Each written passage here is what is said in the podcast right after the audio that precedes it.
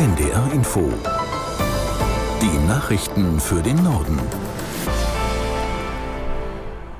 Um 17 Uhr mit Martin Wilhelmi. Der Rat für deutsche Rechtschreibung hat keine neuen Empfehlungen zur Gendersprache abgegeben. Das Gremium will die Entwicklung der Sprache mit Sonderzeichen wie dem Gendersternchen aber weiter beobachten. Aus der NDR Nachrichtenredaktion Franziska Amler. Damit bleibt die bisherige Regelung erstmal bestehen. Heißt keine Aufnahme der Sonderzeichen in das amtliche Regelwerk. Dieses hat Verbindlichkeit für Schulen und die öffentliche Verwaltung. Laut den Expertinnen und Experten soll allerdings ein Ergänzungspassus neu aufgenommen werden, in dem es heißt, dass solche Wortbinnenzeichen nicht zum Kernbestand der deutschen Orthographie gehörten. In manchen Fällen könnten sie sogar zu grammatischen Folgeproblemen führen, die noch nicht geklärt seien. Laut dem Vorsitzenden Lange ist die Diskussion im Rat sehr kontrovers gewesen gewesen, es habe keine einheitliche Meinungsbildung gegeben. Sonderzeichen zur Kennzeichnung aller Geschlechter sind in vielen Schulen, Hochschulen und Behörden üblich geworden, werden aber nicht einheitlich verwendet. Seit 2004 ist der Rat das für die Rechtschreibung maßgebliche Gremium. Mitglieder der letzten Generation haben heute Vormittag, wie angekündigt, in etlichen deutschen Städten Straßen blockiert. Aktionen gab es beispielsweise in München, Berlin und Leipzig und auch im Norden. Eva Engert aus der NDR Nachrichtenredaktion mit Einzelheiten.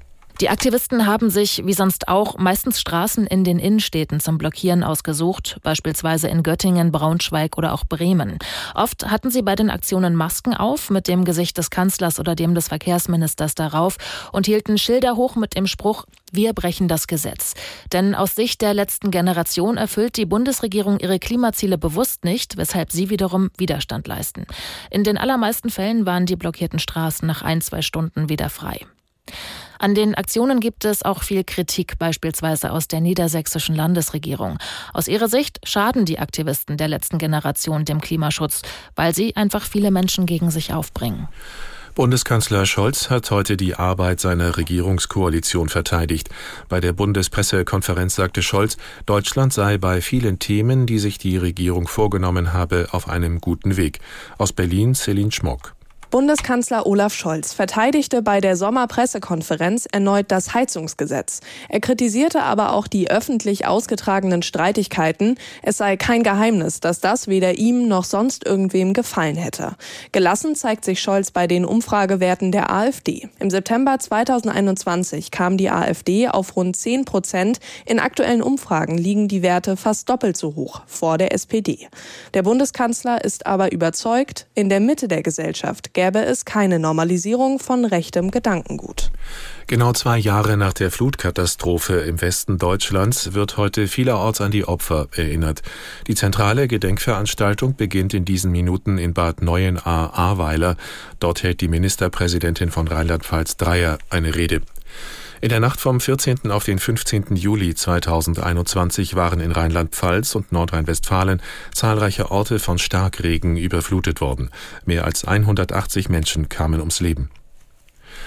Auf Mallorca sind sechs Deutsche wegen einer mutmaßlichen Gruppenvergewaltigung festgenommen worden.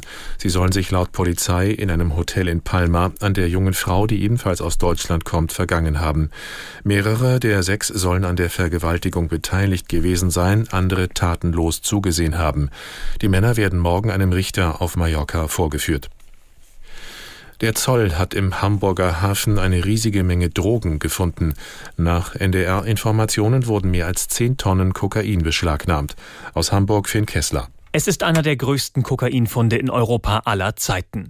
Der entscheidende Hinweis kam offenbar vom Zollfahndungsamt Stuttgart. Als Hamburger Zollbeamte sich auf die Suche machten, wurden sie schnell fündig. In einem Container stießen sie auf mehrere Päckchen Kokain. Zwischen der Ladung waren insgesamt mehr als 10 Tonnen reinstes Kokain versteckt, eingepackt in Plastik und gekennzeichnet mit Schriftzügen der Drogenmafia.